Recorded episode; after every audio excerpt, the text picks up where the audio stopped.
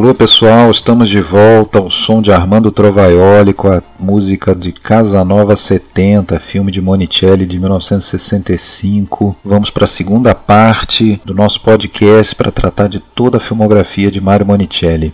No episódio passado nós fomos até Os Eternos Desconhecidos e hoje eu e Tony Vendramini que está aqui. Fala aí, Tony. Tudo bem, Alexandre? Pô, legal continuar aqui esse, esse capítulo, né, falando de Mario Monicelli. E nesse período que a gente vai falar hoje, tem três joias aí, né, pra gente discutir. Isso, vamos continuar a partir da primeira delas, que é a Grande Guerra de 59. E nós temos também aí para passar por O Incrível Exército de Brancaleone. Também, os companheiros. Fora os outros que a gente vai citar aqui. Antes da gente prosseguir para a Grande Guerra, vamos só trazer uma pequena entrevista que a gente fez com a atriz Antonella Lualdi. Uma pergunta que a gente fez que tem a ver com Monicelli é sobre a participação dela no Pais e Filhos é o único filme do Monicelli em que ela trabalhou e trabalhou com o marido dela, que é o Franco Interlenghi. E ela falou um pouquinho também né, sobre o relacionamento dela com, com o Monicelli, como era, né?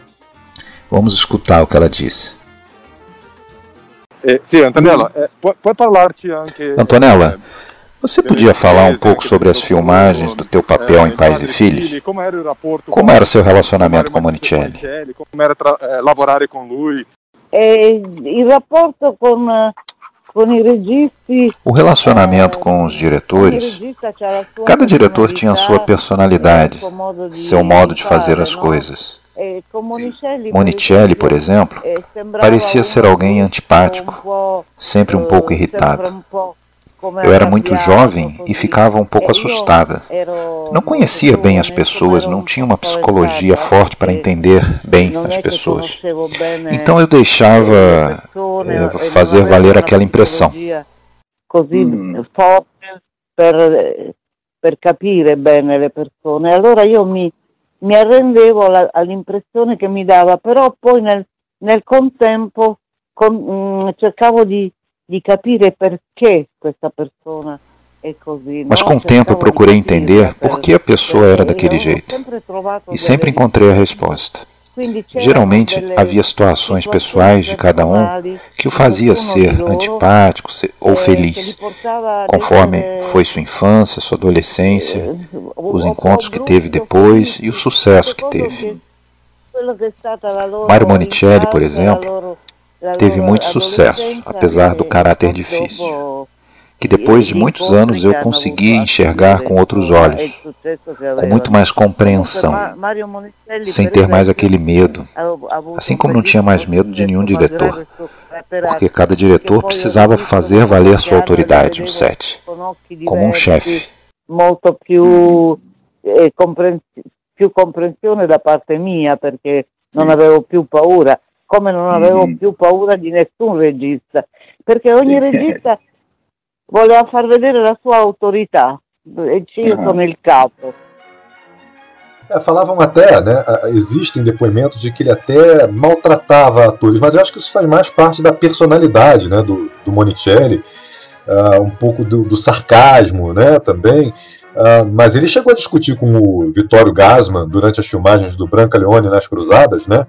Disse que o, Gassman era um, burguesinho que estava com saudade de, de Roma, de beber vinho em Roma, porque ele não queria, ele queria deixar as gravações para poder voltar para Roma rapidamente. Mas na verdade o Monicelli dizia que os atores gostam de ser maltratados. Na verdade, ele estava querendo dizer que o diretor precisa se impor, né? Porque senão, ele falava, né? Os, os atores são são como os cães, né? Que ele- se, você, se eles percebem que você hesita, eles te saltam em cima e te devoram. Então ele tinha esse, esse traço, essa característica. Cosa c'è, vacca boia? Cos'è avete paura che finisca la guerra? Ale, senza complimenti, guardale lì, c'hanno fretta. Pecoroni! Ehi, ehi, che gente. Ragazzi, cominciare a spogliarsi. A Grande Guerra foi um sucesso, foi o filme que mais uma vez conseguiu uma indicação para filme estrangeiro, né? Dois anos seguidos. Já tinha ido em 58, perdeu lá pro meu tio e vai em 59, indicado, vai acabar perdendo também para Orfeu Negro. É, para mim, o melhor, o melhor filme né, do, do Monicelli. É, para você e para o Giampiero Brunetto, um crítico muito relevante da, da crítica italiana, ele também considera a obra-prima do Monicelli. Eu acho um filmaço. O próprio Monicelli até preferia os companheiros, mas é inegável que esse aqui teve uma acolhida muito maior. Os companheiros foi um, foi um grande fracasso, né, que inclusive causou uma dor muito grande para o Monicelli e para os seus roteiristas, o Ágio e o Scarpelli. É, só para a gente falar um pouquinho da história do filme, Vitório Gasman faz o papel de alguém que está indo se alistar no exército para a guerra, né? Giovanni Buzacca. Isso, para a Primeira Guerra Mundial. E quem está ali naquele meio para fazer o alistamento é o Alberto Sordi, o personagem do Sordi, né? No final das contas, os dois vão para a guerra, os dois são alistados, vão para a guerra, e aí você tem o desenrolar uh, de tudo que, o que aquele exército italiano, mal preparado, mal alimentado, às vezes nem muito identificado com uma questão muito nacionalista, tudo, tudo que esse exército viveu. É, não à toa, né, uma das falas mais marcantes do Tenente Galina. Ele fala em um determinado momento ali do filme o seguinte: Eu digo que se a gente ganha essa guerra com os meios que a gente tem, nós somos realmente um, um grande exército. Eram analfabetos, a população da Itália, 70%, 80% era de, de analfabetos, eles não sabiam sequer o que estavam combatendo, estavam mal nutridos, ignorantes, mal comandados. Enfim, esse é o cenário que os personagens do Gasman e do Sword enfrentam. Você falou da cena inicial. A cena inicial ela é muito boa porque ela nos introduz esses dois personagens, inclusive mostrando muito bem qual é o caráter deles, o que, que eles realmente querem. você vê que são dois malandrões que querem se safar. Só para lembrar, o nome do personagem do Alberto Sordi é Oreste Iacovati.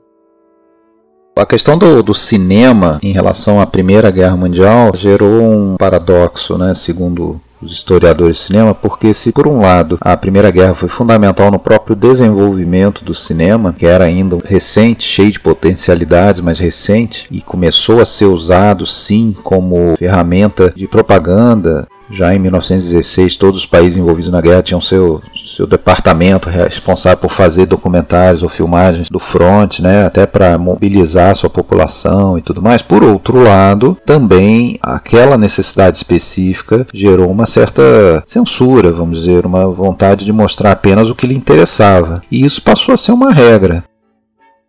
Acaba a guerra, assume o fascismo e durante todo esse período do fascismo o discurso oficial manteve a lembrança da Primeira Guerra como sendo um momento de heroísmo, a última batalha do ressurgimento, ou seja, da unificação italiana. É, a gloriosa, eles entendiam como a gloriosa Quarta Guerra de Independência da Itália, né? e que todos os cantos do país se mobilizaram então para expulsar o invasor estrangeiro daquela região ali do Trieste. E isso foi o que guiou, foi o que deu o norte para todos os filmes que tratavam da Primeira Guerra nos anos 30 até basicamente a, a Segunda Guerra. Sempre que tinha um filme que tratava da Primeira Guerra era de eram super patrióticos, eram filmes como, por exemplo, o grande exemplo é o L'Escarpe al Sole, que é um filme de 35, tem também o Piccolo Alpino. E aí quando acabou a Segunda Guerra, quando inclusive nós já temos o neorrealismo acontecendo em voga, esperava-se que a revisão lá dos eventos da Primeira Guerra ganhasse um outro tipo de contorno, mas isso na verdade acabou não acontecendo de, de imediato, porque tinha muita gente ali fazendo cinema que era ainda oriundo daquele período.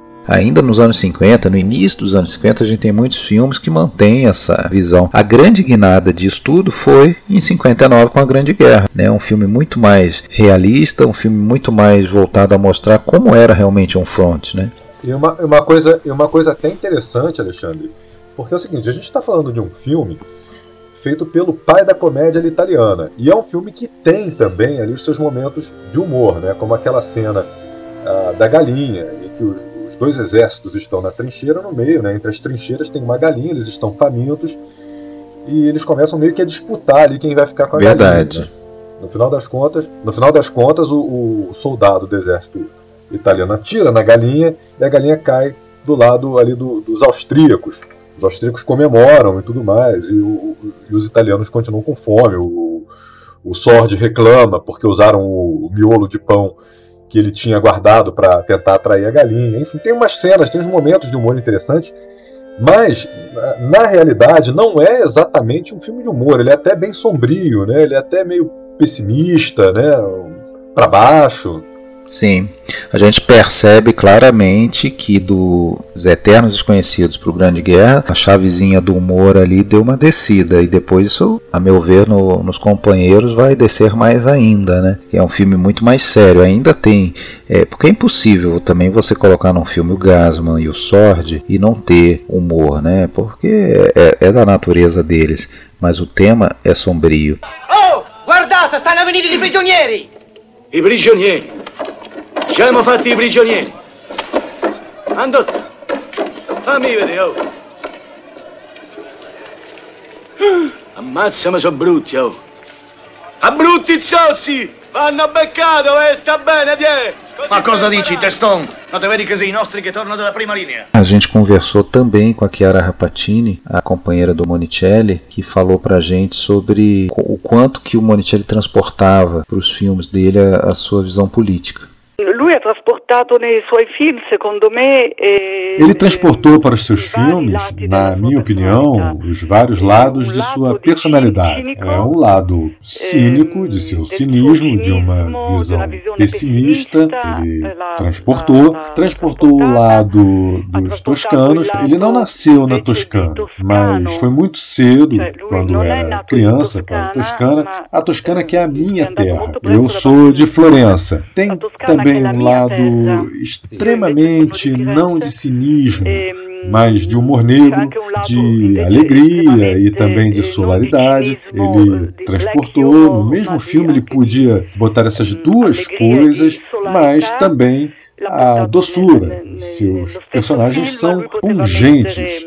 Como se diz em italiano, eles são melancólicos. Penso nesse momento também, no fundo, em A Grande Guerra, onde o Alberto Sordi e o Vittorio Gasman têm todas essas três coisas que eu, que eu disse, ou seja, o cinismo de serem italianos desprezíveis, isto é, verdadeiramente mal educados, malandros, que enganam, ladrões, mas objetivamente no final são heróis, mas no sentido verdadeiro da palavra, porque eles são heróicos. Frequentemente são muito alegres, amam as mulheres, amam e têm um grande senso de, de amizade. Então tem os horrores da guerra, eh, nos quais Maio acusa a guerra mundial como faria um grande antimilitarista. Então ele fez um discurso político. Então nesse filme, por exemplo, há as quatro coisas. Então, política, amor, heroísmo, cinismo, uma Itália ladra, é, tudo. Come farebbe un grande antimilitarista. Sì, sì. Quindi lui ha fatto un discorso politico. Dunque in questo film, per esempio, ci sono quattro cose. Quindi politica, eh, amore, eroismo, cinismo, eh, Italia ladrona, ladrona, tutto.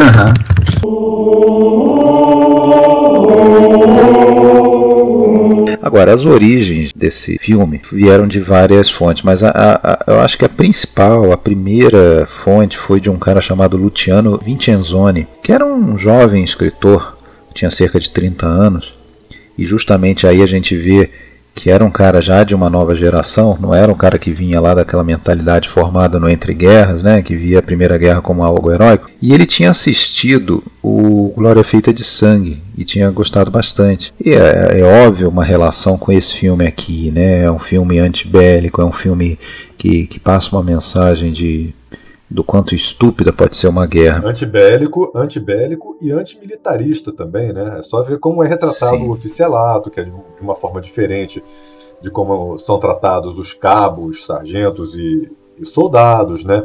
Aquele mensageiro que tem a vida sacrificada quando está correndo para entregar uma mensagem pra, na, na trincheira, ele é praticamente descartado, né? A, a alimentação Sim. escassa da tropa, a- eles serem submetidos a todos aqueles horrores, né? cadáveres, fuzilamentos, enfim, na verdade acaba sendo realmente um, um manifesto anti-guerra, né? O filme foi extremamente combatido antes mesmo de começarem as- as filmagens, quando foi anunciado o filme, qual era o, o, o assunto, qual era a temática. é, houve muitos jornalistas que, que criticaram muito o filme. Não, a questão aí é que já nesse roteiro, né, Alexandre, ah, já houve algum tipo de reação.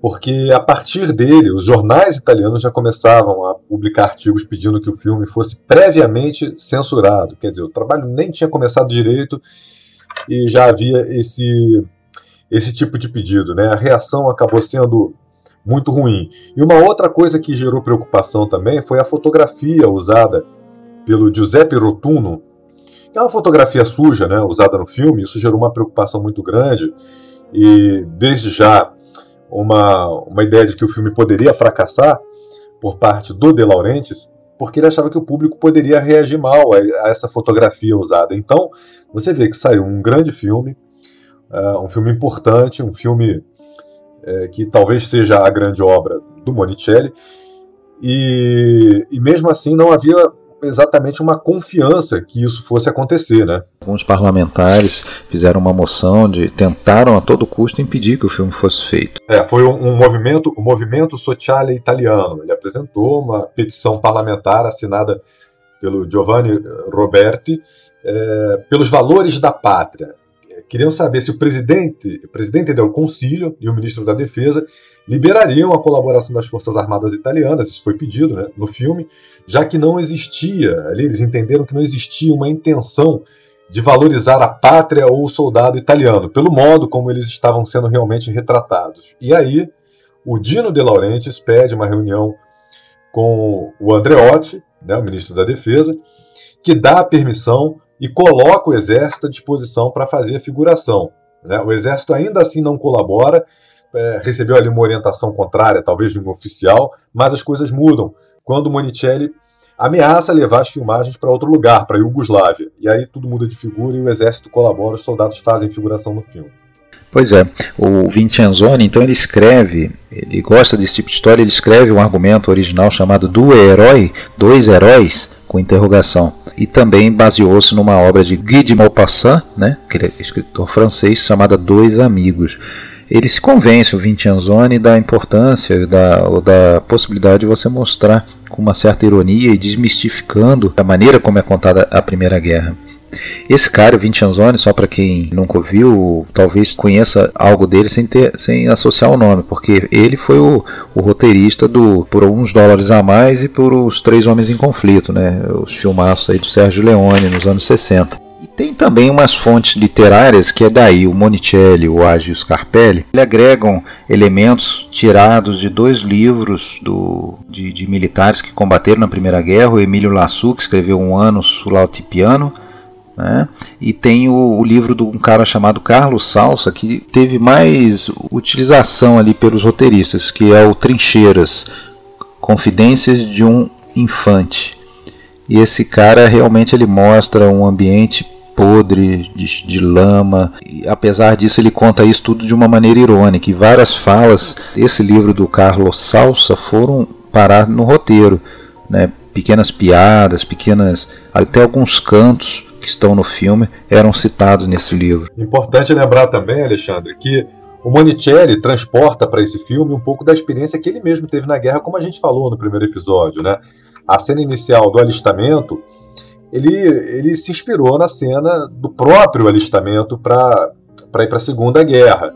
É, e outras situações uh, vividas ao longo do filme, passadas ao longo do filme, foram uh, inspiradas em situações realmente vividas pelo, pelo Monicelli. Pois é. Então esse filme foi esse divisor de águas aí na imagem pública da Primeira Guerra. Né? Na verdade, ele não foi uma guerra heróica.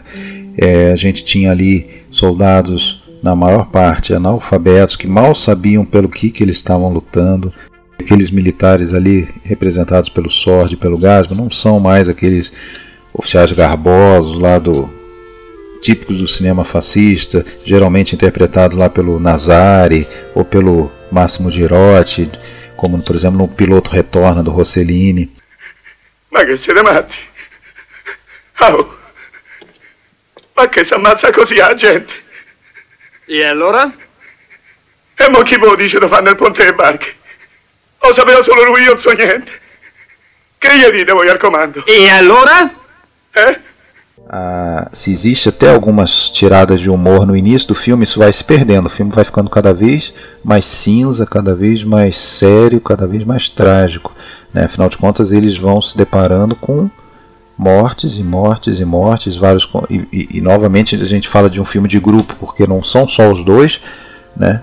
O filme começa focado nos dois, o leque vai se ampliando, daqui a pouco a gente tem novamente o Tibério Murgia, aquele cara da Sardenha que virou o siciliano típico do, do, do cinema, graças ao Monicelli. A gente tem o Folco Lully, que é um cara que vai estar em vários filmes do Monicelli, inclusive hoje tá, vai estar em três, né? Tem uma curiosidade sobre o Folco Lully, né?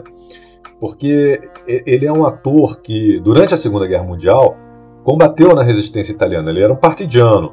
E ele foi preso e deportado para um campo de concentração, mas conseguiu fugir. E ele fugiu para a União Soviética. E por curiosidade, ele ficou marcado na carreira por fazer alguns personagens maus ou até mesmo fascistas, né? É uma, uma contradição. E aí nesse filme o Folcolule acaba sendo uh, um dos destaques também. Perfeito. A gente tem também nesse filme um cara que vai ser o, o ator que mais fez filmes com o Monicelli. Se eu não me engano, esse é o primeiro, que é o francês Bernard Blier. Né? Ele faz um, um oficial aí que no final acaba assumindo ali o, o, grupo. Então esse filme se torna um filme de grupo, várias mortes vão acontecendo uh, e depois no final a gente tem uma cena dessas que eu acho que está é, a, a, par da, da, por exemplo, da morte da Pina lá em Roma Cidade Aberta. É uma das cenas mais marcantes do cinema italiano, que é o desfecho deles capturados pelos austríacos.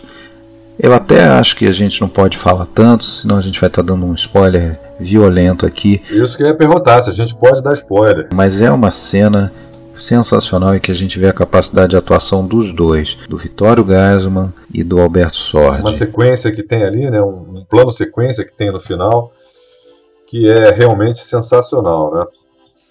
É, que é, uma, é um momento, né, um dos grandes momentos do filme, da, da grande atuação o grande, a grande radiografia, a meu ver, desse personagem é a, a última fala do, do Sword, quando os austríacos querem extrair dele algum tipo de informação e ele insiste que ele não, não sabe. E ele fala assim: Eu não sei nada. Se eu soubesse, eu diria. Eu sou um. Eu sou um velhaco. Eu sou um, um covarde, sou né? um covarde, eu sou um covarde. Todo mundo sabe. Ou seja, eles não são esses heróicos. Se eles têm no final das contas algum heroísmo no filme, é quase por acidente, é quase é mais infidelidade aos companheiros e por terem de alguma maneira evoluído em valores ao ver seus companheiros caindo, né, do que por um patriotismo, não é pela pátria. Nem sabem o que é exatamente pelo que eles estão lutando ali. É, é verdade. Agora, o, o filme ele foi um, um sucesso, né, o Alexandre? Ganhou prêmios, não é isso? O Leão de Ouro de Veneza, três David Donatello. Sim, ele ganhou o Leão de Ouro empatado com De Crápula Herói, do Rossellini, que de certa forma, até pelo próprio título, a gente vê que é um, um pouco similar ao tema do La Grande Guerra, né? Afinal de contas, são dois, são dois caras de caráter duvidoso que vão acabar sendo heróis de alguma maneira. Ganhou também dois Nastre d'Argento, e recebeu indicação ao Oscar de melhor filme estrangeiro. E entre 59 e 60, arrecadação de um bilhão e meio de liras. Né? Um filme campeão de bilheteria, a gente pode dizer assim. E ele não deixou, né, o Monicelli, que é, já discutimos aqui o modo dele pensar, o modo é, dele encarar a, a, sua cosmovisão, né, a, o seu pensamento de vida. E, mais uma vez, dentro desse filme, ele não deixou de espetar o, o, exército ao retratar ali o tenente Bolotondo, né, que significa o carimbo redondo, né, que é um, um símbolo ali, na verdade, de uma, da burocracia, de toda essa burocracia militar. Teve isso também, né, teve essa provocação. Na verdade, era um tenente que ficava ali numa mesa, extremamente burocrático, e ficava carimbando papéis. Então, além de tudo, o, o Monicelli também foi bem provocativo nesse filme. Né? Exatamente. Geppina più vive e più muove. La vedi? E non c'è più. Geppina, Geppi? Sì. La tua voce? Geppina, Geppi? Yes. La tua luce? Padrão apaixonado. Risate di Gioia, em italiano, que na verdade também é um jogo de, de palavras, porque Gioia é, seria o nome da personagem feita pela pela Manhane e significa alegria também em italiano. Né? Risadas de alegria ou risadas de, da joia, né, no caso da personagem. Depois de dois filmes aí, inclusive com indicação a melhor estrangeiro, eu acho que esse aí o, seria uma confirmação né, da, da qualidade do Monicelli diretor. Estava por cima, poderia escolher o filme que quisesse. Foi dada a ele, inclusive, a, a opção de dirigir um filme com David Niven e com o Sword, que se chama, se chama O Melhor dos Inimigos e ele recusou esse papel. Dessa vez, dessa vez sobre a Segunda Guerra. Sobre né? a Segunda Guerra, esse filme acabou sendo dirigido pelo Guy Hamilton. E ele propositalmente foi pegar uma história antiga. Fez um filme de um tipo de humor já um pouco anacrônico. Não precisa dizer muito, né? Basta dizer que a gente tinha no filme o Totó, né? Que já estava certamente entrando aí na, na fase de, descendente da sua carreira. E só que ele junta o Totó com ninguém menos do que a Ana Manhane. A única oportunidade de ver os dois juntos nos, nas telas, né? o único filme que os dois fizeram juntos. E depois dessa recusa, depois dessa recusa do Monicelli em fazer o, o filme sobre a Segunda Guerra, é, na verdade, quem entrega essa história anacrônica para ele, ele compra a ideia, é a Suzuchek D'Amico. E ele, ele fica feliz com essa ideia. O que, o que agrada o Monicelli nessa ideia é porque toda a ação desse filme se desenvolve somente em uma noite, né? É a noite de Capudano, né? O noite de Ano Novo. O ano Novo. É, é, a gente vai ter novamente um filme de grupo, de alguma maneira, porque vão ter três personagens principais, cada um mais ou menos com o seu objetivo. Eles não estão muito de acordo, mas eles são obrigados a passar essa noite juntos. Esse percurso deles é tumultuoso, né? A gente tem ali, a história se passa em Roma à noite, inclusive todas as filmagens foram feitas à noite e madrugada, né? O que aparentemente para o Totó, pelo que a gente comentou no outro episódio, era ele preferia, né? Não gostava de acordar cedo. Bem melhor para ele.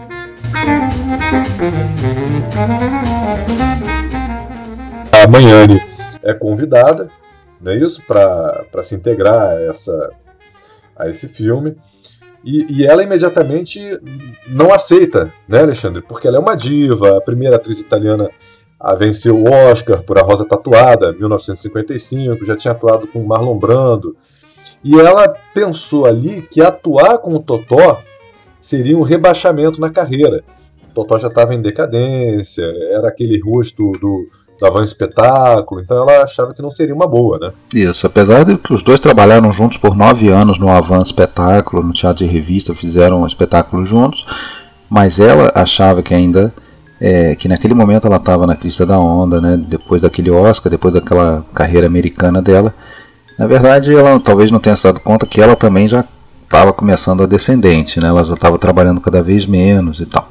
Esse filme, então, ele nasce de dois contos do Alberto Moravia, né? Um deles é, que é o que vai estar tá mais ligado ali à parte final do filme, é o roubo na igreja, e o anterior é, tinha esse título, né, o Risate de Joia, é, que fica mais claro no, no, no, conto que Joia é o nome da personagem. No, no, filme isso fica meio. quase não se percebe, porque eu acho que é dito só uma vez o nome Joia. Né? O, o resto do filme todo ela é chamada por um apelido que seria Tortorella. E ela, como você começou a falar, né, ela é uma figurante de, de Tinetitá, no início do filme, está lá trabalhando né, numa cena, um filme é talvez bíblico, épico, sei lá, em que ela fica gritando lá, miraculo, miraculo, né? Isso depois vai, vai servir para ela, né? A Tortorella na, na vida real para escapar de um problema lá. Sai dali desesperada e a gente vê o desespero de todas as pessoas naquela noite, né? Como que é importante aquela coisa de se colocar em alguma festa na noite de Ano Novo, né? Ficam todos ali correndo atrás disso. E depois vão, vai se juntar ao grupo o personagem do ator Ben Gazzara, né, um amigo do Cassavetes, muito bem no filme, ele passa muito bem a figura do, do um vigarista que ele é, né, querendo se aproveitar ali do Totó e da, da manhã durante todo o filme. Esse roteiro, né, é, o Monicelli considerava um dos melhores que ele já teve em mãos. Aliás, ele considerava esse um dos melhores filmes que ele fez, né? Sim. Ele, ele considerava esse um dos melhores filmes. A gente conversou com a Chiara Rapatini, né? E, e, ela concorda com ele nisso. Ela diz que ela também. Vamos escutar ela falando disso. Risate di gioia, che io sono ah, d'accordo sì. con Mario che è il film più bello. E o Ladrão Apaixonado, que eu concordo com o Mario, é o filme mais belo que ele já fez. Com Totó, Ana Manhani, Ben Gazzarra. E é um filme maravilhoso. Eu sou eh, muito de acordo com o Mário em relação a esse filme, porque tem também uma fotografia di esplêndida, eh, o que me agrada pelo meu trabalho de designer, de pintora. i costumi, O figurino, o figurino da Magnani, film, que o filme todo está sempre com um vestido de- noite, já que é noite de Ano Novo. Até na prisão ela vai com esse vestido. Ehm, Era um era figurino, acho, de Piero Tosi, não quero errar.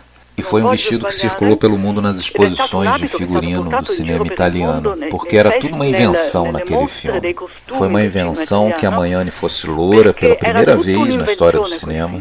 Era invenzione che la Magnani fosse bionda E também devo dizer que os primeiros cinco minutos, oito minutos de filme que se eh, passam em Tinetitá, no mundo dos figurantes, aquilo, na minha opinião, é uma obra-prima da Cinecittà, história do mondo cinema, porque se vê quello, exatamente secondo o desespero capo- do mundo dos figurantes Roma, proprio la maltratados, mas que del existe também uma solidariedade entre ela e o Totó. Cinecittà, Dez minutos onde tem eh, diretor doido, assim, é verdadeiramente a história do cinema. Tem até o cinema dentro do cinema ehm, naquele filme. Così sono veramente, mm, per me è storia del cinema, quindi ehm, c'è anche il cinema nel cinema in quel film. Pois é, eu fiquei muito feliz quando ela contou isso pra nós, porque eu também adorei esse filme, na verdade, quando eu vi a primeira vez. Acabei que eu já, acabou que eu já vi, eu acho que três vezes, por conta da exibição. Inclusive a gente exibiu ele no canal do, do, do Facebook, lá na página do Facebook.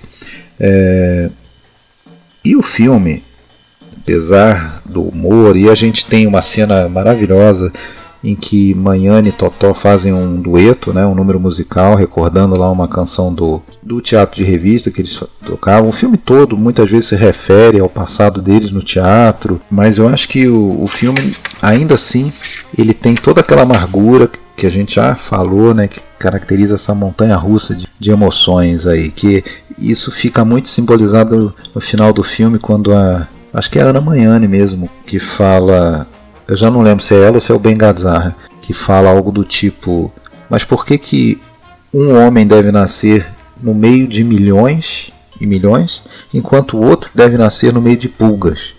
De quem é a culpa? De quem é o mérito? Ma perché un uomo deve nascere in mezzo ai milioni e un altro invece in mezzo alle pulci? Di chi è la colpa e di chi è il merito? Agora, você sabe que a gente gostou do filme, eu também achei bom, Monicelli adorava o próprio filme, você gostou também, mas o público nem tanto, né? Foi um fracasso de público, arrecadação de 206 milhões de liras. Talvez, talvez por causa do, do tal do Centro Católico Cinematográfico, né?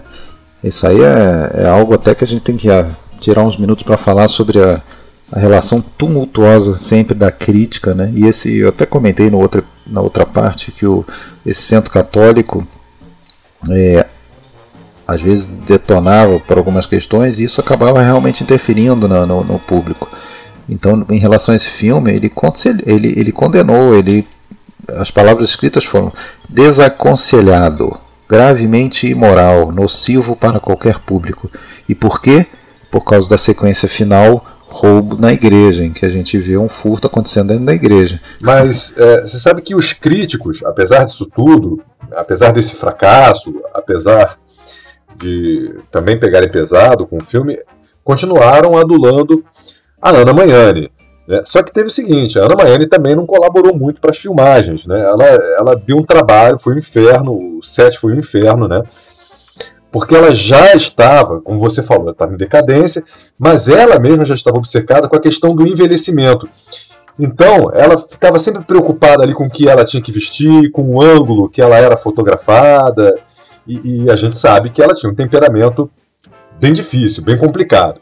Então a Ana Maiane também não facilitou muito as coisas durante as filmagens. E outra, outra coisa, a gente comentou da, da fala do Pisacane lá no Os Eternos Desconhecidos, quando ele fica abismado com um refrigerador. Aqui tem um casal, um outro casal de vigaristas que cruza o caminho com o grupo principal e o, o marido fala para a mulher: Vamos lá, você tem que aplicar esse golpe aí que eu tô te que a gente está planejando. Afinal, você não quer a cozinha americana?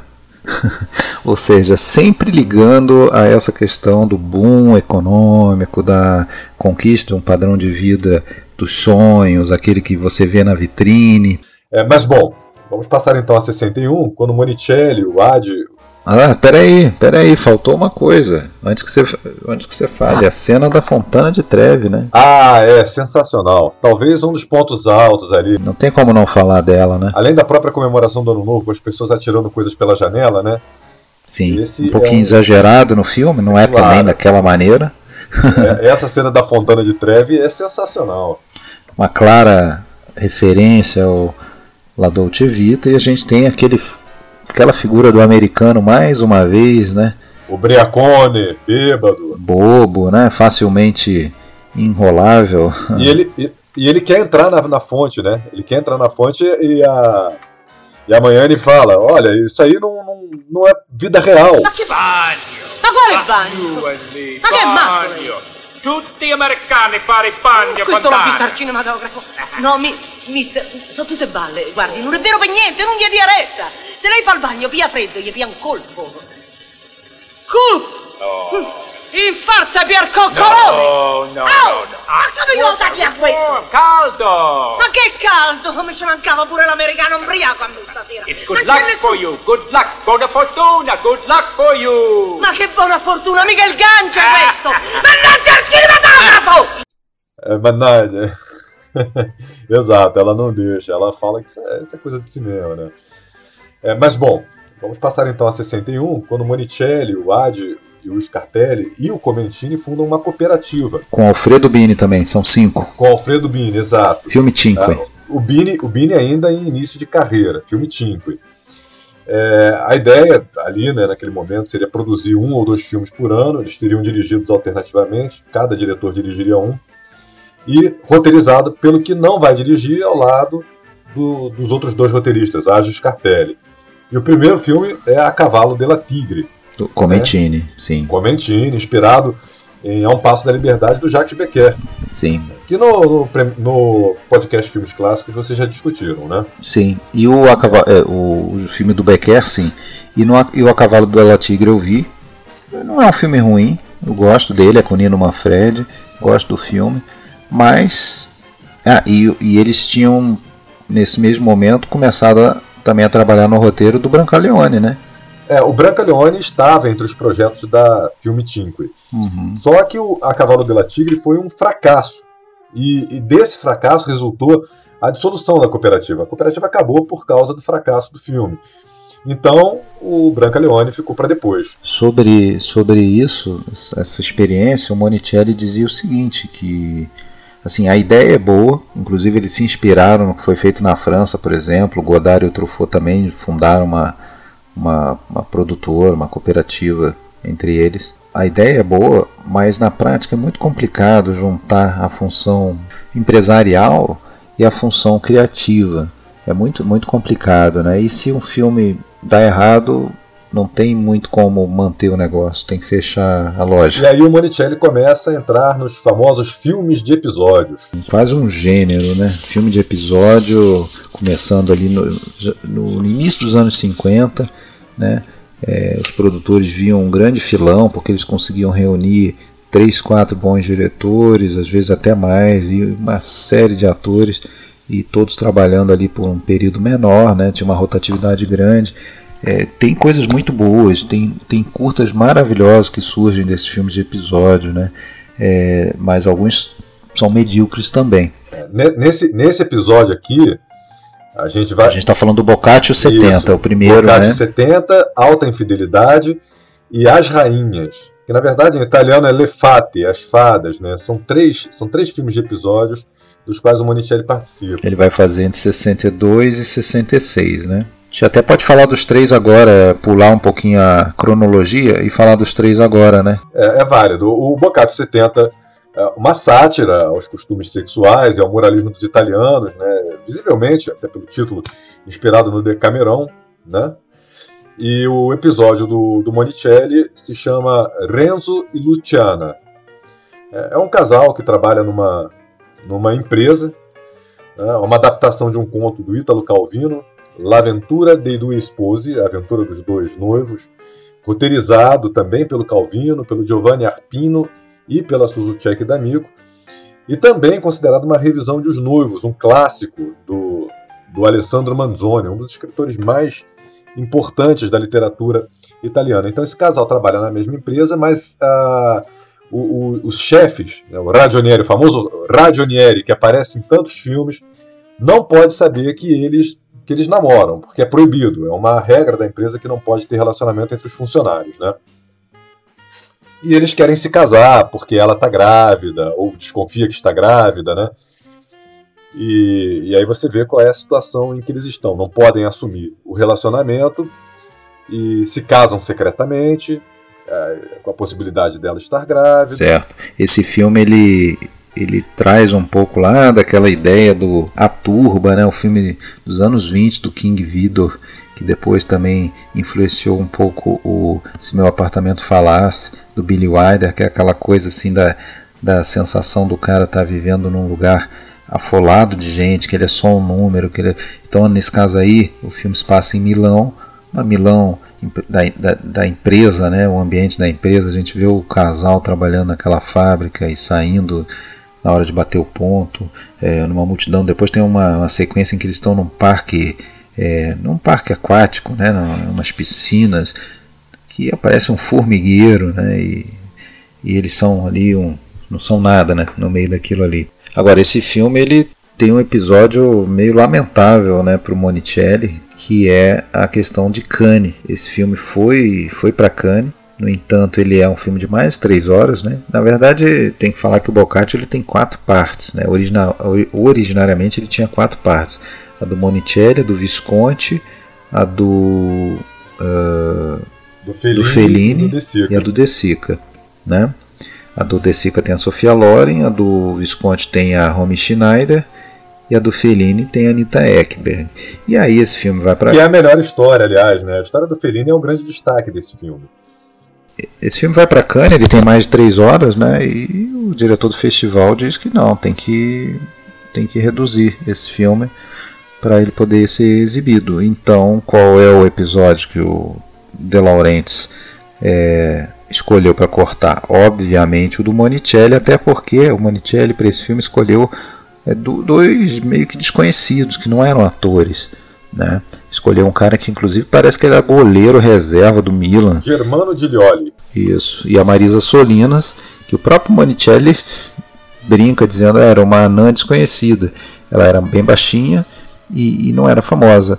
Né? Então obviamente que o produtor vai deixar lá, inclusive a gente encontra vários cartazes do Bocart 70 que com referência apenas a três, aos três filmes e com a Sofia Loren, a Anita Ekberg e a Romy Schneider na capa. O Monicelli naturalmente ficou muito chateado e depois essa outra parte foi, foi, foi juntada aí para a versão que ficou do filme, mas tanto em Cannes como na versão internacional ficou de fora aí o, o episódio do Monicelli.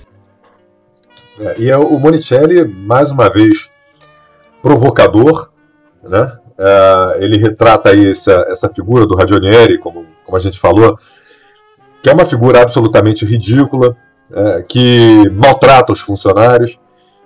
Você vê ali mais uma vez a ideologia, né? É, ele assedia a Luciana, ele maltrata o, o Renzo. Então, é, existe aí também a questão da, mais uma vez, da ideologia, da, da forma de pensar do, do Monicelli, no modo como ele vê, como ele enxerga o, a relação entre o operário e o, e o patrão, né? Ainda que o Radionieri também não seja lá grande coisa, né? Mas ele tem um cargo, então ele se sente importantíssimo. Uhum. E aí o outro filme de episódio que ele vai fazer, a gente está pulando aqui um longa que a gente vai destacar daqui a pouquinho, a gente vai voltar no, nos companheiros, mas em 64 ele ele faz um episódio ali do Alta Infidelidade, o episódio se chama Gente Moderna. É um filme é, que tem uma qualidade, gostei até dele. Eu também. Não é, não é dos piores, não.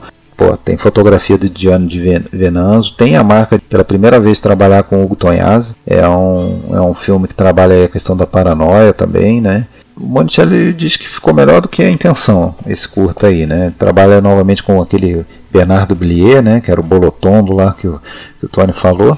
E tem uma frase que eu acho que resume essa história, né?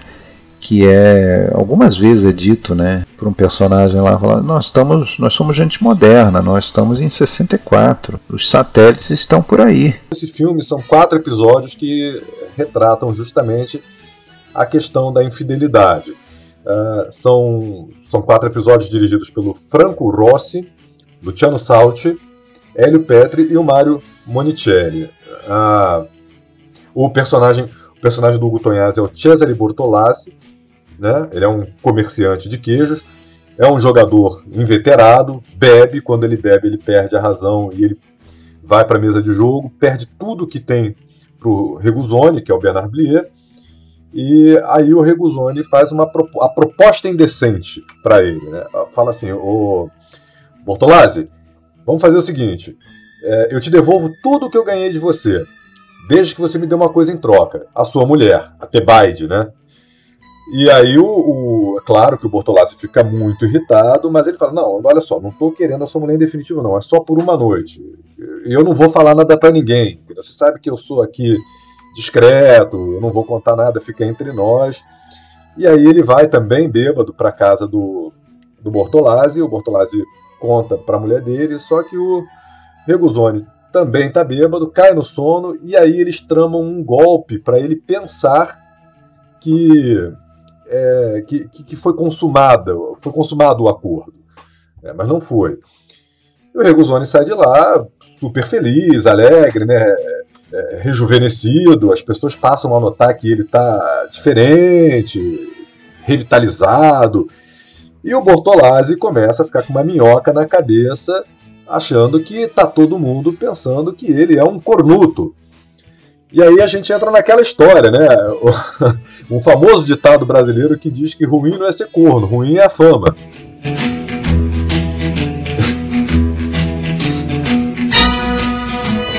Tá certo, é isso aí. E aí, em 66, ele vai fazer o, o episódio da Fada Armênia lá no Lefate, As Rainhas com a Cláudia Cardinale, né? O próprio Monicelli considera isso medíocre. É bem ruim. É, é, é uma personagem feminina que toma as rédeas, como vai ter depois em outros filmes do, do Monicelli. A gente vai comentar isso mais pra frente, né? no, no, no segundo episódio, né? Partes 3 e 4 aí. É, e tem, na verdade, só digno de nota que é o primeiro trabalho dele com um ator que vai vai estar tá depois lá no. Vai ser um dos meus caros amigos lá, o Gastone Mosquin.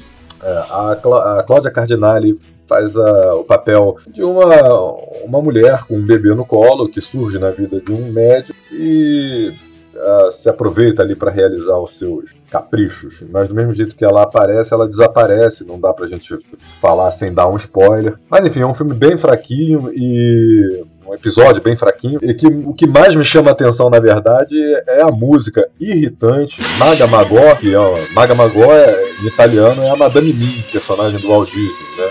E é uma música pop, um rockzinho pop, daqueles bem inocentes dos anos 60, que toca insistentemente a música que a personagem da Cardinale quer ouvir o tempo inteiro, pede para colocar na máquina de música. Mas é irritante, é chata a música, cola na cabeça, é um chicletinho.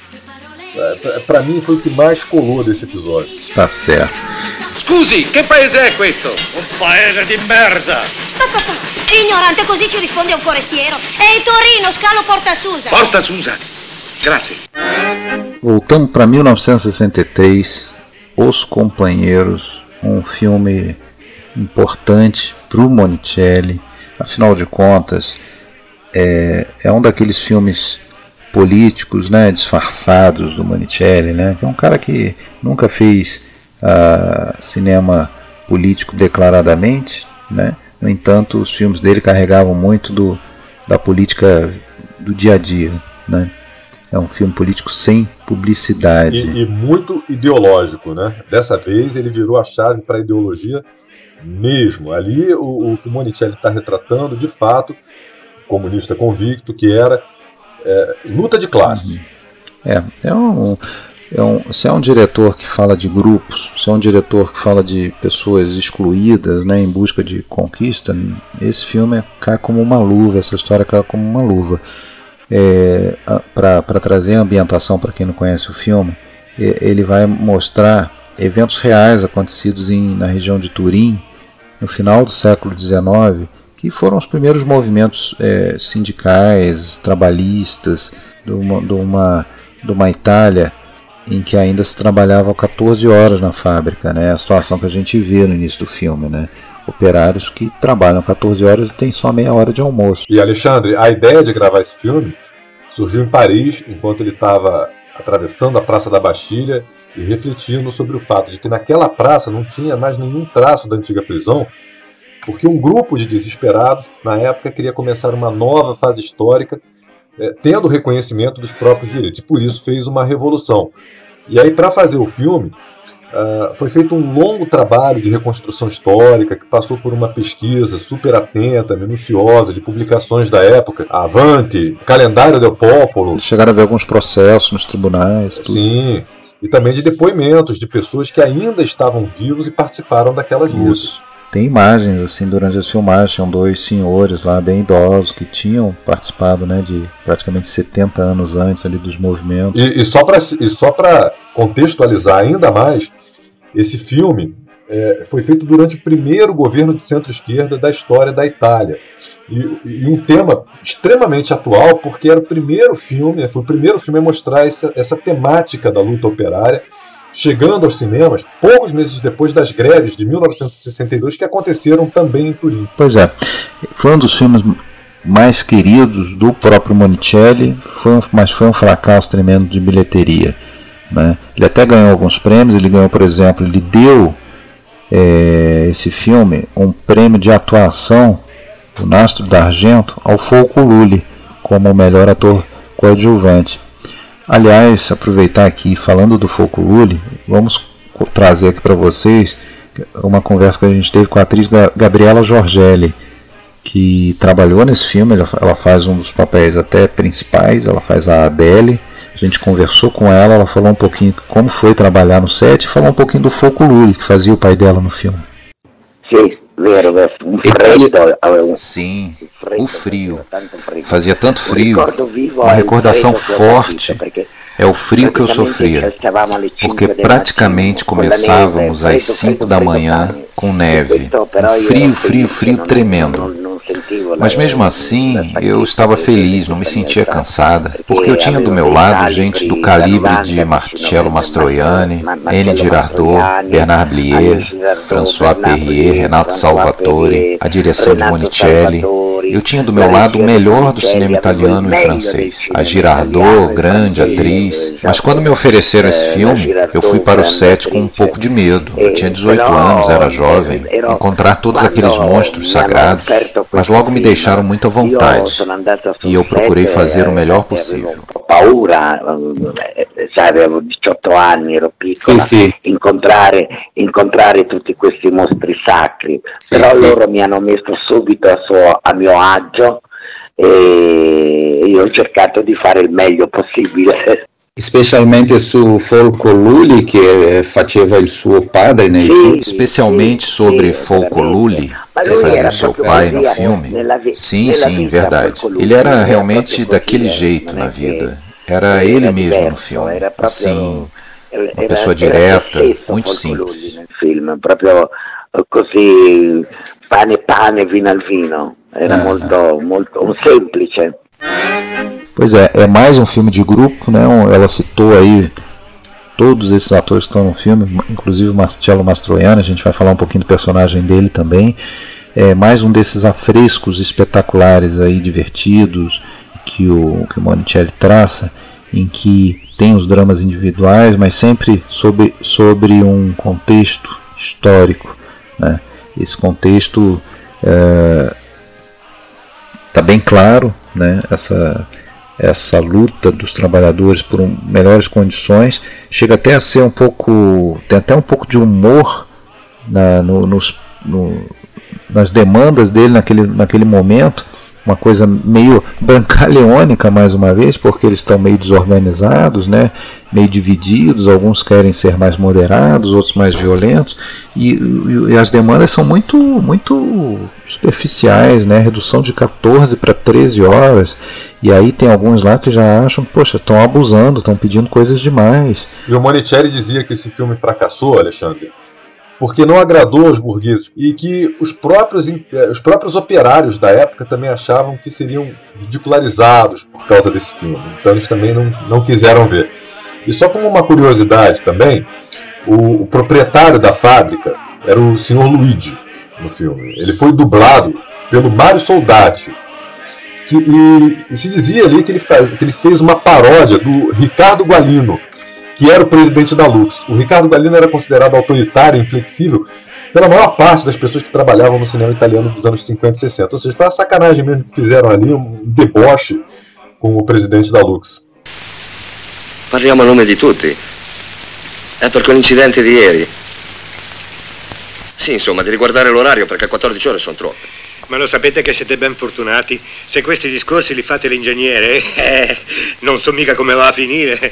Gli orari, gli orari. Li fanno tutti questi orari a Torino. Esse, esse filme tem uma música mais uma vez do Carlo Rustichelli, que depois também vai estar com ele no Brancaleone. E esse personagem do, do, do Mastroianni, o próprio Monicelli admitiu que era um pouco alter ego, mais ou menos um alter ego dele próprio. Por quê?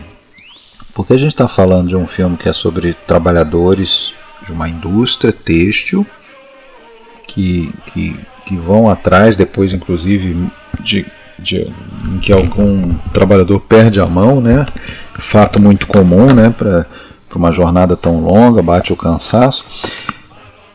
E uma hora chega um cara que ninguém conhece, vindo de Gênova, fugindo na verdade da polícia em Gênova, que é o personagem do Mastroianni. E logo a gente vê que ele é um meio que um agitador, né? um, um, um agitador socialista. Não é, ele não é um operário, ele na verdade é um burguês meio que, é, que renega essa origem dele. E o Monicelli, assim como praticamente todas as pessoas que trabalhavam no cinema nesse momento, apesar de serem de esquerda, eles não vinham da classe baixa, geralmente tinham boas origens, né? No entanto, eram pessoas que, pela sua consciência social, elas se distanciavam dessas suas origens. Né? A gente tem um caso, por exemplo, é, famosíssimo do próprio Visconti, que era um cara de família aristocrática. Né? E, no entanto, ele próprio se, se dizia o, o Conde Vermelho. E aqui é a mesma coisa. Essa questão, essa questão fica muito clara em uma das falas do filme, quando o personagem do Mastroianni está ali junto do, dos operários, organizando a greve, as reivindicações, e, e, ele ouve de um dos operários, né? Você não é um dos nossos, assim como chegou, daqui a pouco você vai embora. Né, Para você ver como é que não havia aí a, um próprio reconhecimento, como ele parecia um corpo estranho dentro daquele, daquele grupo. Mas o Monicelli dizia que o personagem do Mastroianni era um pouco como como xerife de um filme de faroeste, um elemento central, mas não resolutivo. O, o papel do Mastroianni, né, apesar de ser o, o, protagonista, ele não assume um papel absoluto, e aí por uma decisão do Monicelli, que era de deixar sempre o espaço para os operários. Os operários é que deveriam ser, na verdade, a, as grandes estrelas ali, que deveriam ser mais importantes naquele filme, naquela narrativa. Perfeito. Uma, um grande mérito do filme é a fotografia do Rotuno, a questão da, da locação que foi escolhida para a cena da fábrica. Eles conseguiram encontrar uma fábrica ainda em funcionamento, mas e com um maquinário antigo, bem antigo, lá, lá nos arredores de Turim.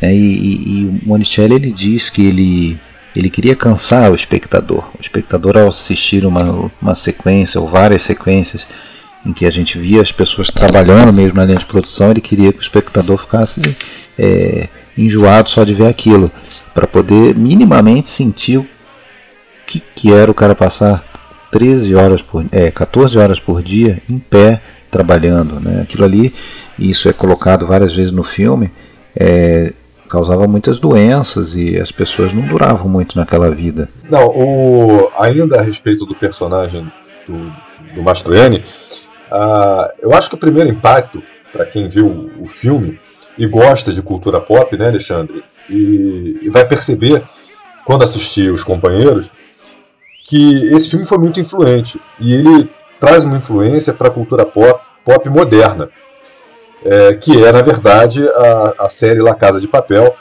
Quando, quando você bate o olho no personagem do Mastroianni, você vê claramente o professor desse seriado. Né? Você vê que o visual é o mesmo, todos os gestos que o Mastroianni faz são os mesmos, né? Aquele, aqueles gestos do, do, do, intelectual um pouco, um pouco desajeitado, um pouco tímido, e ele também é um professor, assim como o professor da Casa de Papel. Então esse filme acaba sendo muito influente, ele pode não ter sido muito bem recebido na Itália, mas ele acaba sendo muito influente na Europa e, e também nos Estados Unidos, onde teve um, um ótimo resultado. E, e, esse resultado ruim na Itália, muita gente disse que, na verdade, era por culpa da escolha do ator, porque achavam que o Alberto Sordi seria um, um ator melhor para inter, interpretar o personagem do professor Sinagalha. E, e, também há quem diga que o tema era estranho ao, à época do boom econômico. Como assim? A Itália está prosperando, a Itália está tá crescendo, a economia vai bem, e vocês vão falar de greve, né? É, era um tema estranho, era um tema considerado estranho. Um tema que atravessou bastante tempo. Inclusive é dito que o Monicelli ele meio que, que traça um arco, né, mostrando esses primeiros movimentos, e ele vai voltar ao universo operário de quase 100 anos depois, quando ele filma lá o Romanzo Popolare nos anos 70, que é o filme que tem a Ornella Muti, que eu sei que você adora. E, Grande atriz. E, isso, e ele novamente vai para o universo operário, já para mostrar as questões trabalhistas dos anos 70. Agora, a, o filme, como a gente está falando de um filme de grupo do Monicelli, a gente está falando também de pessoas que não estão tão bem preparadas, e a gente nota isso. Né? Eles são presas fáceis, na verdade, para as grandes forças que se unem. Né? O poder econômico, aqueles, aqueles os lojistas da cidade que acabam não vendendo mais para eles, para forçarem eles a terem que voltar, né? não vendem mais fiado. Claro, os patrões, a, as forças policiais se aliam. Os trabalhadores de outra cidade que vão lá para substituí-los. E eles são também desunidos, né? e isso reflete a própria sensação de desunião, da, a, a, do sentimento de uma Itália unida. Tem uma fala no filme que é sensacional, porque uh, um dos operários fala para um, um siciliano, né, para um outro siciliano, fala assim, mas você sabe, você sabe como Piemonte, Piemonte é no norte da Itália, de onde começou o, a unificação do país, né? E aí ele fala assim, você sabe como Piemonte piorou desde que chegaram os sicilianos? Porque houve essa migração, os sicilianos foram para o norte da Itália trabalhar como operários. E ele fala, você sabe como Piemonte piorou depois que chegaram os sicilianos? E aí a resposta é a seguinte, Olha, o meu pai diz que foi a Sicília que piorou desde que chegaram os piemonteses. Quer dizer, uma crítica também aí a esse processo de, de unificação violento, meio que feito na marra, que a gente já falou aqui. É, pois é, é interessante, né? Porque a gente está falando de pessoas que estão em busca de conquistas sociais, no entanto, discriminam ah, o, o, siciliano, né? e discriminam também a mulher, né? A gente vê em algum, alguns momentos um questionamento, ah tá, mas a gente vai só falta agora colocar a mulher também para formar a comissão aí que vai o patrão, falar com o patrão, né? Então, é como se elas não tivessem menos direitos, né? O que, que é um absurdo naturalmente. O filme teve cenas filmadas na Croácia, lá em Zagreb, curiosamente, né? É um lugar que, que volta e meia aí tá na, está nessa biografia, nessa filmografia do, do Monicelli, afinal de contas foi o lugar onde ele lutou na Primeira Guerra, não chegou a lutar, mas onde ele, para onde ele foi enviado na, primeira, na, na, na Segunda Guerra, perdão, e foi também uh, o lugar em que se, ele ameaçou levar a produção do, da Grande Guerra. Né? É, e além de Zagreb, uh, o filme também foi gravado em Cuneo, Fossano e Savigliano, não é isso? Essas três locações.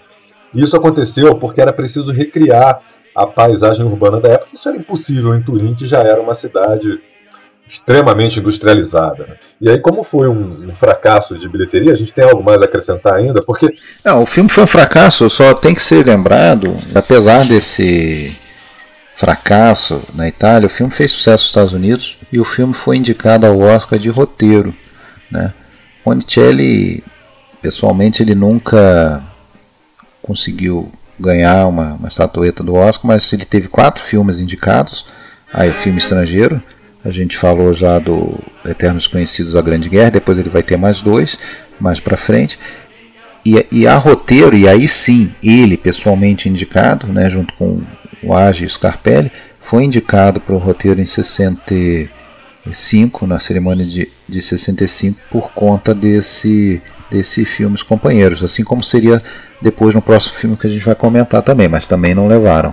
É, mas antes da, gente, antes da gente entrar nesse próximo filme, é importante dizer que esse fracasso financeiro dos Companheiros levou o Monicelli a fazer depois um outro filme considerado menor dentro dessa filmografia dele, Alexandre, né?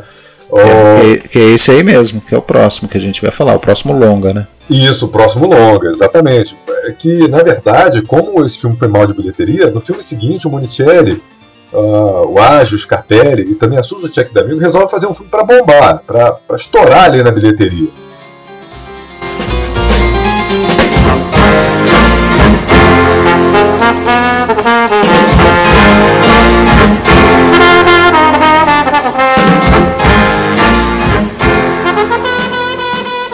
Vem o Casanova 70, com o Marcello Mastroianni.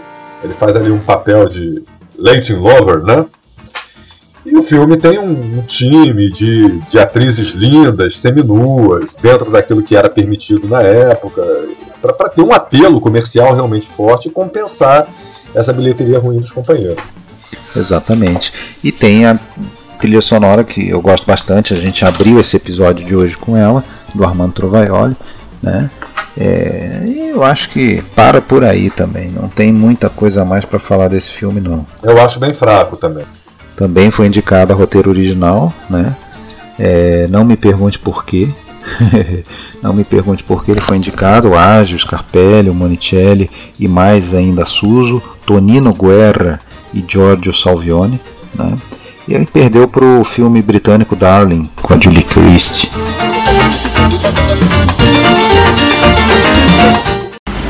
Voi sapete chi io sia? Noni. Avrete sentito, suppongo, lo nome di Groppone da Figulle. Mai coperto. Groppone da Figulle fu lo più grande capitan di Tuscia.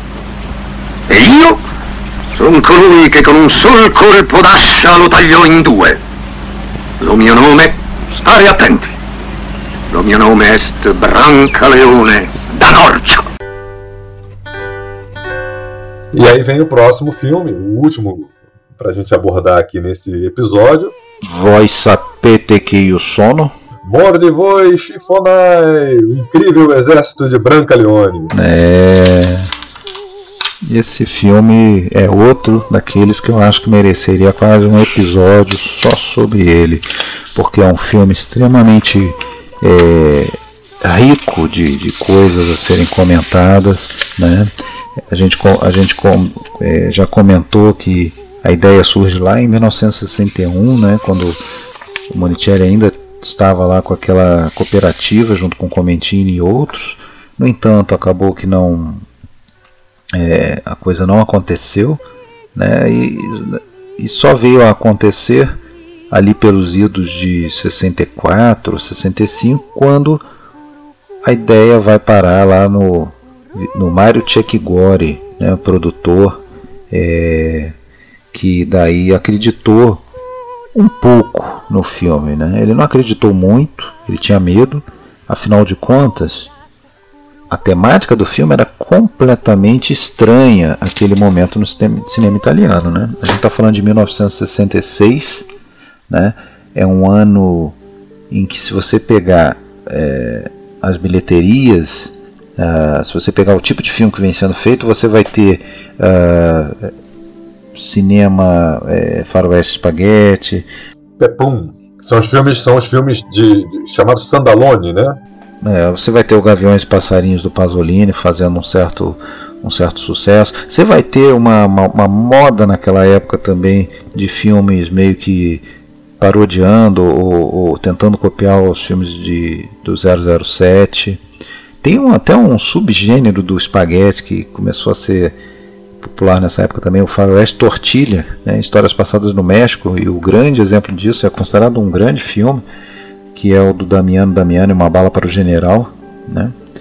Uh, enfim, tem uma série de outros tipos de filmes fazendo sucesso. Tem o próprio Batalha de Argel, do Pontecorvo, que é um filme é, importantíssimo desse momento. Agora, filme sobre Idade Média não tinha, ninguém fazia, ninguém se interessava por isso. Quem que poderia se interessar pela Idade Média? E quando faziam, né, Alexandre? Quando faziam ou quando contavam as histórias, era sempre de um modo muito romanceado, fantasiado, com castelos, princesas, cavaleiros andantes, heróicos. É, é porque essa era a, a visão histórica da Idade Média. A verdade é que o, desconhecimento histórico da Idade Média é tão grande que se convencionou né, olhar para ela por essa ótica dos castelos e princesas e cavaleiros, né?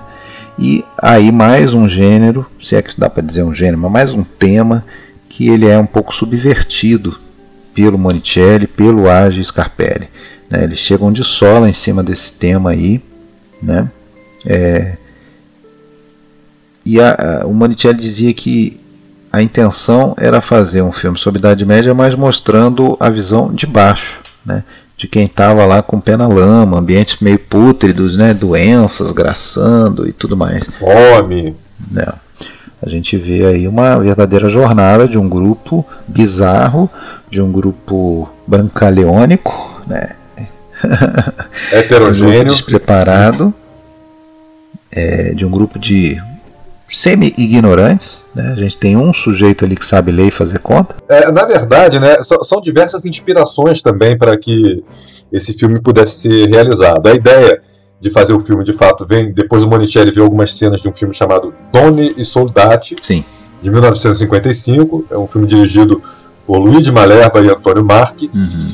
Foi direto para a TV, conta a história do assédio a um burgo emiliano e a população desse burgo sofre por causa da escassez de alimento, enquanto os assediadores sofrem pela falta de mulheres. Essa é a situação retratada no filme. Uhum. Mas existem algumas outras inspirações que, que também podem ter servido para o Monicelli. Isso é cogitado. Tá? Então, o Yojimbo, do Kurosawa, por exemplo, é citado como uma inspiração em alguns livros. Não, essa aí eu até queria falar sobre ela, porque eu acho. Desculpa te interromper, depois você retoma, mas o Yojimbo é quase certa, tá? porque o Yojimbo ele fez muito sucesso na Itália.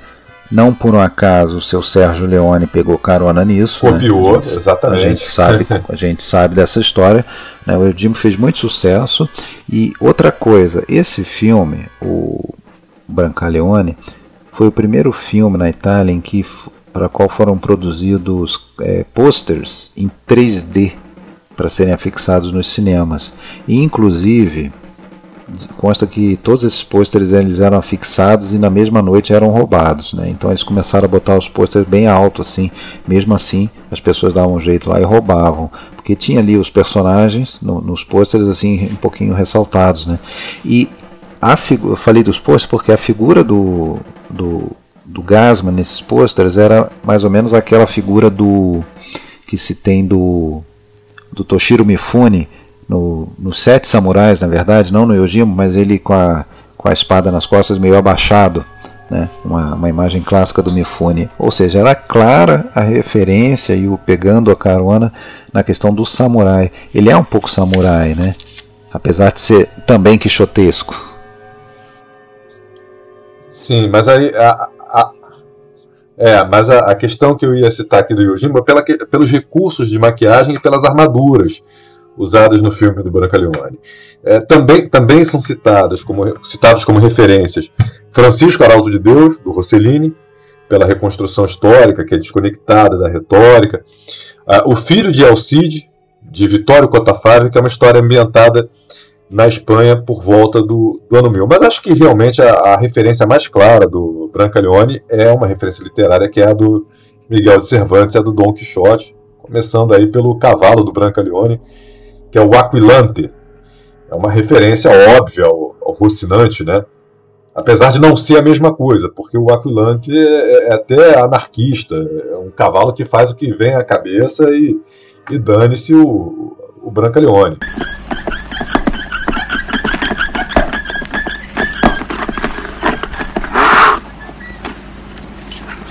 Cedete lo passo.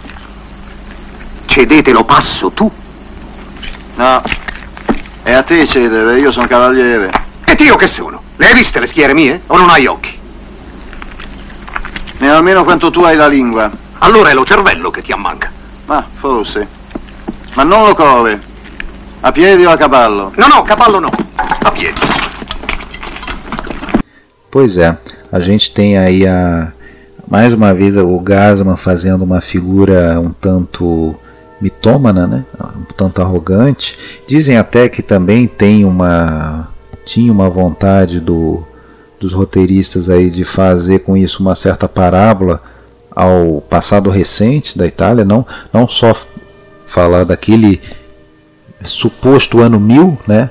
Porque tem isso também, né? Os roteiristas meio que inventaram um tal um ano mil, né? um ano meio é, simbólico que reúne diversas coisas assim que a gente associa de alguma maneira à Idade Média, porém a Idade Média foi muito longa. Então coisas que aconteceram até em séculos diferentes foram meio que reunidas no filme, né? como por exemplo a peste, as cruzadas, a Inquisição, coisa que aliás o próprio sétimo selo fez também, né? colocou tudo no mesmo bolo, assim, acontecendo meio que junto. Né? É, e, e, aí, nesse filme, a gente tem essa, essa figura do Gasman, é, que para muitos até poderia ser meio que uma, um deboche do próprio Mussolini, né? Afinal de contas, inclusive, ele é chamado, chega a ser chamado de Duce, né? Pelo, pelo, pelo exército, entre aspas, dele, né? E aí é importante citar que é, para pessoas de outros países, para nós que somos brasileiros, é praticamente impossível entender o que é dito pelos personagens, mesmo a gente sabendo italiano, entendendo bem italiano, porque na verdade o que eles falam ali não é só italiano. Ah, o, o Monicelli, o Agis Capelli, eles na verdade criaram um, um idioma próprio ali para esse filme, uma mistura de dialetos, é, um latim macarrônico, vulgar da época, né? e também a linguagem do vintênio fascista, que se reflete nessa referência que eles faziam à, à figura patética do Mussolini, representada claramente no Branca Leone. E a Chiara Rapatini falou sobre isso, não foi, Alexandre? Foi. Ela falou a respeito dessa criação da, do, do idioma. Exatamente, vamos, vamos, vamos escutar. No, vuole un traduttore fantastico. Não, ali é necessário um tradutor fantástico que consiga encontrar, obviamente, na língua do país a mesma coisa. Isso é verdadeiramente impossível. Você citou dois filmes certos, Anit Miei e Branca Leone, que foi um exemplo de língua inventada por Mário e Age e Scarpelli, tão extraordinário e culto, muito culto, que só foram entender depois, porque ali pensavam que era uma coisa para rir, da comédia medieval, e muito pelo contrário, Agis, Capelli e Monicelli estudaram livros em língua francesa da época medieval por meses, meses, e depois jogaram tudo fora e escreveram. Enquanto as pessoas achavam que os três estavam ali se divertindo, fazendo uma bobagem, e tudo isso é tremendamente difícil para passar para uma outra língua. Impossível, na minha opinião. Tremendamente difícil da, da riportare in un'altra língua, impossível, secondo me. Então, eles não, não fizeram uma coisa do nada, não fizeram uma coisa apenas é, galhofeira, não. Eles, eles fizeram algo muito culto, muito pesquisado, com referências reais e coisas inventadas também, mas é, com, com muita base. E realmente criou algo que é muito difícil de ser traduzido, mantendo o humor. É, é verdade. E, e esse filme ele é tão marcante, né, como a gente já citou, que o, o, o exército de Brancaleone, você falar, o exército de Brancaleone é uma expressão que acaba entrando de vez na linguagem popular. É uma referência àquele grupo patético, aquele grupo é, heterogêneo de, de, de, pessoas que, enfim, maltrapilhas, despreparadas, em busca de um, de um objetivo. De vez em quando, nos campeonatos de futebol, a gente vê um time muito desarrumado, que, que não está indo muito bem no campeonato. A gente fala: olha, parece aí um exército de Branca Leone. Agora, o que eu queria citar é, para mim, a, a, grande parte do, a, do filme, a, melhor parte do filme, é que mais me rir, que eu acho mais engraçada, é, que me diverte mais, é a parte em que aparece o monge Zenoni. Feito pelo Henrico Maria Salerno. Isso. É, é engraçadíssimo, porque eles acham que contraíram a peste depois de invadir um, depois de invadirem um, um burgo que foi abandonado. Só tinha uma pessoa lá, uma, uma mulher, e aí eles acham. Uma viúva. Uma viúva, evidentemente, eles acham que pegaram a peste, e aí o modo deles. Cucurucu? a música marcante. O modo deles se recuperarem dessa praga seria um, empreender uma jornada religiosa para a Terra Santa, para libertar a Terra Santa, a questão da cruzada aí, né, aparecendo no, no filme. E aí eles encontram um monge Zenoni que é engraçadíssimo, a voz do que o Henrico Maria Salerno faz é, é de chorar de rir realmente. E aí conta a história que, que ele convenceu o Monicelli para ganhar esse, esse papel. Né? O próprio Henrico Maria Salerno foi no Monicelli, bateu lá na porta dele, falou que queria o papel, e para convencer o Monicelli, ele deu dois ou três gritos esganiçados, né, que acabaram, uh, acabaram vindo a se tornar o, o, a voz do monge Zenoni. E aí o Monicelli comprou a ideia, gostou dessa, desses gritos esganiçados e falou: oh, o papel é teu. É, porque quem vê ele no em outros filmes, como por exemplo no Verão Violento, que ele faz até uma cena curta de um, de um, de um líder fascista, é, de cabeça raspada e tal, e todo sério, todo malvadão, é, realmente fica difícil imaginar ele num papel tão tão diferente aqui, né? Tão, tão cômico também, né? Tão, é muito engraçado. E em tudo, em todo esse filme, a gente vê cenas com que a, com aparente nonsense, uma, uma, uma, bobajada, alguns podem pensar, mas tem tudo, tudo uma, uma simbologia e mostrando coisas realmente interessantes quando se você, se você vai pensar na, na questão histórica. Afinal de contas, é, foram essas crenças, foram essa, esses medos, o grande medo. Né? A, a pessoa da Idade Média ela vivia com medo. Né? A vida não valia muito, as pessoas morriam cedo, as doenças proliferavam né? Ir para as cruzadas realmente era um, um caminho quase de libertação. Né? A morte era vista como uma libertação. Né? Então, nesse caso aí, a, a gente está vendo aí a, toda a construção de, de humores, de razões que convenceu tantas pessoas a embarcarem nisso, né? Na, nas tais das cruzadas. Né? Na verdade, consta até que foi uma maneira que a, as classes mais abastadas é, encontraram para mandar a, as, os pobres, mandar o, a, a, escória da sociedade, na visão deles, para a morte. Né? A gente não falou também, Alexandre, mas é, ninguém apostava muito nesse projeto, né? Havia uma desconfiança muito grande, e mas o Monicelli bancou a ideia, achou que era, que era boa. É, não, a gente começou a falar é, justamente pelo fato de que é um filme totalmente é, é, excêntrico, né, totalmente fora do padrão do cinema italiano. Então realmente é difícil um produtor. Até que o Chuck Gore acreditou bastante, né? Porque é, mas para isso o Monicelli abriu mão do salário, é. né? E aí ele falou, olha, tudo bem. Uhum. Para a gente fazer o filme eu não ganho salário e fico com uma participação na bilheteria. Só que o filme foi um sucesso estrondoso. Nessa ele se deu bem, né? Melhor negócio da vida dele. Tanto é que na, daí na continuação, né, tem um segundo filme, Brancaleone nas Cruzadas, em 1970, o Chuck Gore daí já não aceitou isso, não. Aí participação no, na bilheteria, não. Dessa vez vai ganhar saláriozinho, né? Direitinho, vale a pena, como todo mundo. Vale a pena falar dos outros personagens do, do filme. Antes de falar do exército dele, eu queria falar das mulheres do filme, né? Porque claramente aí tem um apelo ao erotismo, né? É, Afinal de contas, são as três mulheres do filme são três sex symbols da época, né? A, a, a viúva aí da cena do Cucurucu, que o Tony já falou, a Maria Grazia, Grazia Bucella, que era uma, uma top diva da, da época, né? top sex symbol da, da época. Tem a, mais pra frente no filme a Barbara Steele, né, que era uma atriz americana-britânica, agora não tenho muita certeza, que é muito ligada aos filmes de diálogo. Né? Ela faz uma princesa bizantina sadomasoquista, né? Ela é britânica. É, é, britânica, né? E a atriz principal era a que aparecia mais era a Catherine Spack, né? Uma atriz bem jovem é, que estava, por exemplo, lá no é a Matelda. Que sabe viver, que faz a princesa Matelda. Ela, ela eu estava tentando lembrar o aquele que sabe viver, né? O Wilson Passo. Ela faz a, até a filha do, do personagem do Gasman, né? E aqui ela está novamente com Gasman ela é a princesa prometida, né? Que é prometida para outro, né? Prometida que depois vai, vai vamos ter uma, uma tremenda confusão, como dizem aí os, os anunciantes. É, porque o, o Branca Leone jura guardar a virgindade dela para entregar pro, pro noivo, que é um, um nobre.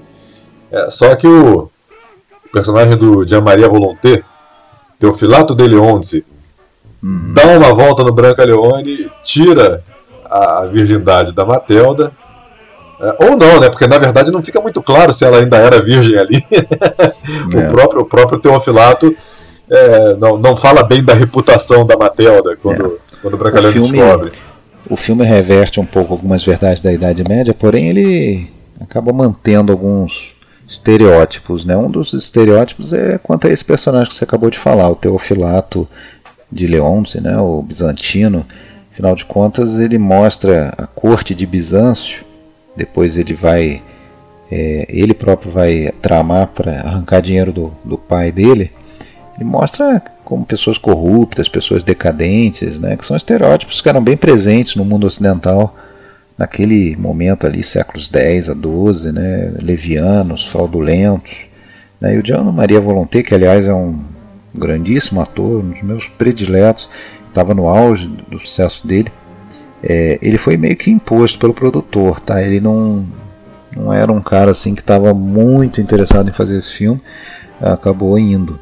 Uh, e o, o Chuck Gore, na verdade o filho, né, o Vitório Chuck Gore, em entrevista que, que, na verdade ele já, já participava acompanhando essas filmagens, ele diz que realmente o voluntário era difícil de, de lidar, era um cara que tinha um certo gênio. É, e, e, naquela cena do filme que tem um duelo com o Gasman, é, os dois tinham bebido um pouco e tal, e a coisa ficou meio séria de verdade a agressividade entre os dois ali, mas que era realmente um ator único e tal, né? E tem o... também o personagem do Carlo Pisacani, né, que é importantíssimo é. no filme, que é o esse Eu deixei, esse eu deixei para você falar. É, o Abacuc é um comerciante, né, um comerciante judeu, é, protagoniza cenas engraçadíssimas também, é, é sempre com aquela cara ali de, de, de sofrido do, do Pisacani, é, um pouco é, amedrontado, escandaloso. Mas também está carregando um, uma série de clichês tipicamente associados aos judeus. Né? Sim, sim. Inclusive quando eles encontram com o monge Zenone, e que é um outro personagem, porque o Foco Lully também está ali, é o Pécoro, né? Uhum. É, e na hora que o, o monge Zenone fala para pro, os seus seguidores, olha, podem atravessar a ponte, tem que ter fé, tenham fé, tenham fé. O em Pécoro, fila longobarda. Fila longobarda, porque, claro, não dava para ser indiana na época da Idade Média, né? Então, em fila longobarda.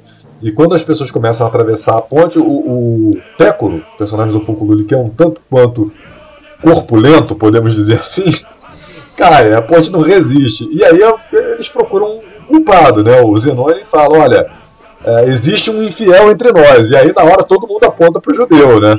É, já, já tem também uma questão histórica ali da, de, de como era mal visto o, o, o, judeu, né? Verdade.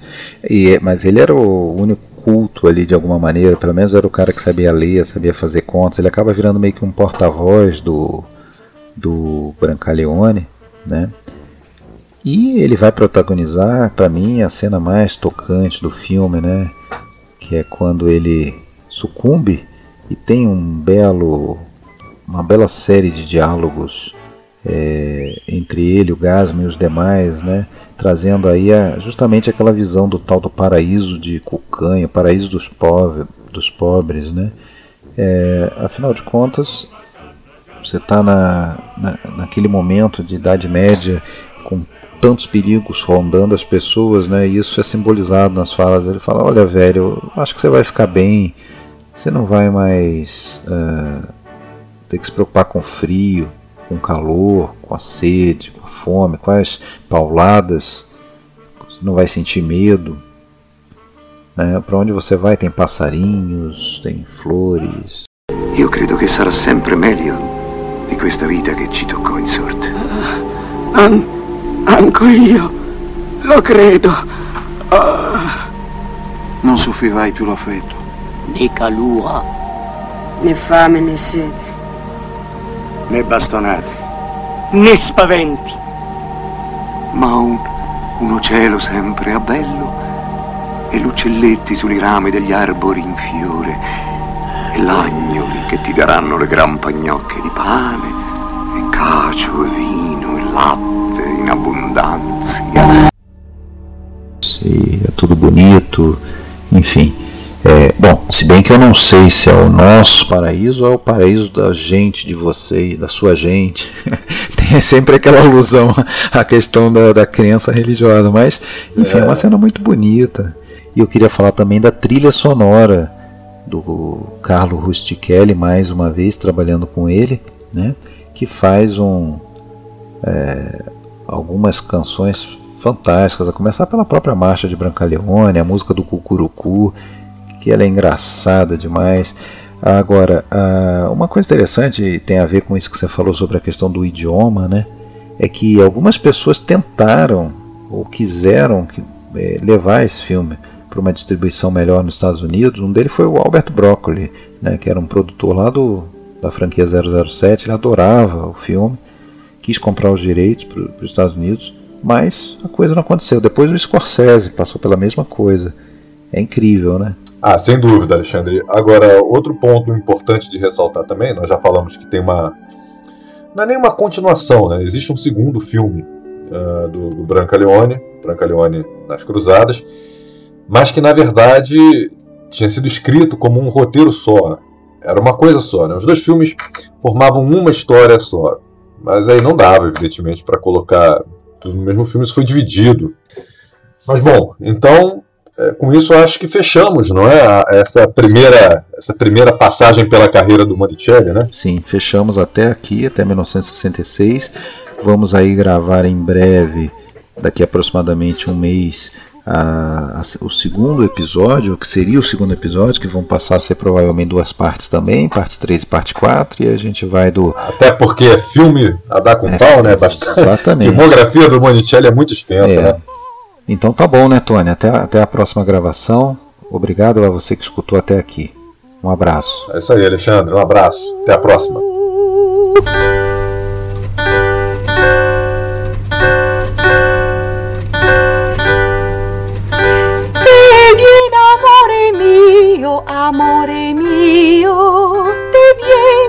Vieni, cucurucu, cucurucu, cucurucu, cucurucu.